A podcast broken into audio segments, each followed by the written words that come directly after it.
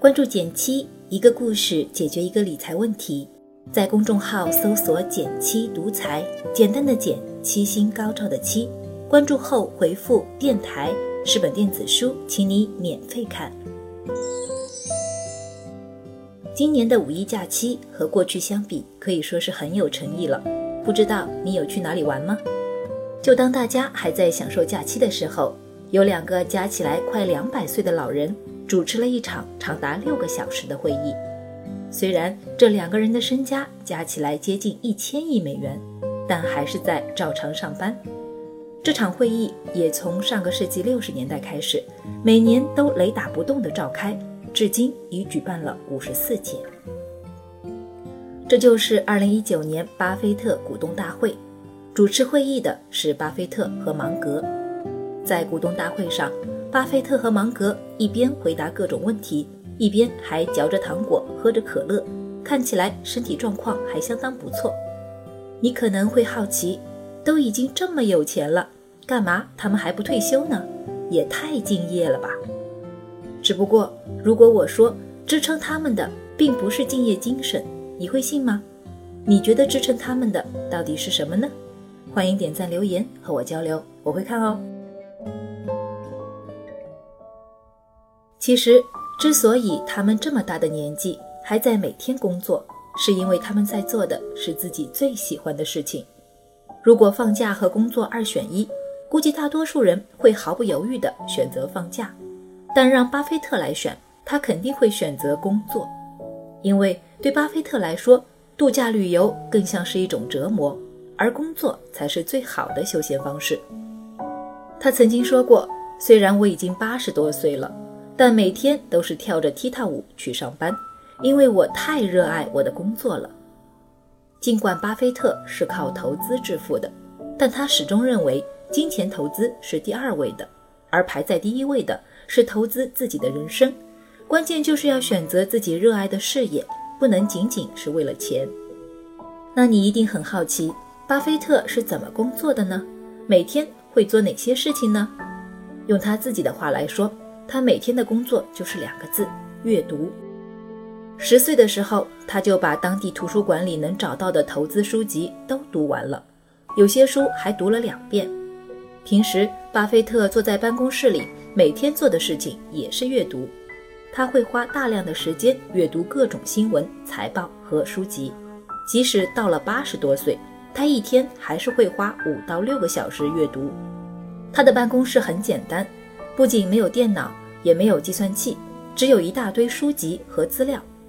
正是因为坚持阅读学习，在这个信息爆炸的时代，巴菲特依然能够保持敏锐的大脑和思维，稳健地掌控自己的公司。对此，芒格也深表佩服。他说：“巴菲特就像是一本长了两条腿的书。”在过去五十多年时间里，巴菲特通过长期保持百分之二十左右的年化回报率。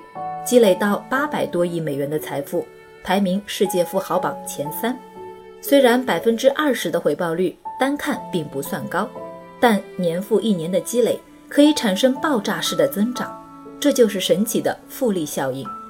而复利效应不仅体现在财富积累上，也体现在知识的积累上。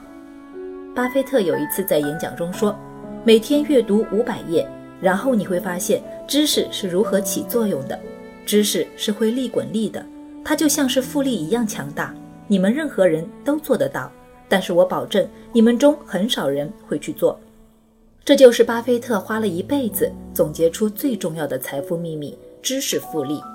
总之，坚持不懈的学习和思考，你的知识才会在持续的积累下产生复利效应，获得超乎想象的回报。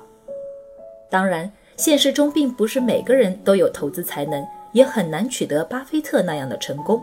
不过，即便我们不能像他一样富有，但他身上至少有两点很值得我们学习。第一点是选择自己最热爱的事情作为事业，并且坚持下去。对很多人来说，自己所从事的这份工作，即便没那么讨厌，但也谈不上有多热爱，仅仅是用来养家糊口而已。所以，大多数人内心的真实写照是不想上班。但如果你现在做的是自己热爱的事情，那么上班就像跳踢踏舞一样，不会让你觉得特别疲惫。第二点是投资自己的人生，投资自己的最好方式就是阅读学习，而且成本也低。很多人可能会说，下班回到家里，吃完饭做做家务就到睡觉时间了，根本抽不出空来。巴菲特曾说过一个芒格的故事，当芒格还是一个年轻律师的时候，他每个小时大约能挣二十美元。他跟自己说：“谁是我最重要的客户呢？”他觉得最重要的客户就是自己，所以他决定每天卖给自己一小时，用来钻研各种报告，即使这样自己的收入会减少。其实你也可以每天卖给自己一个小时，用来读书学习，因为只有我们自己才是最重要的客户，最划算的投资其实是投资在我们自己身上。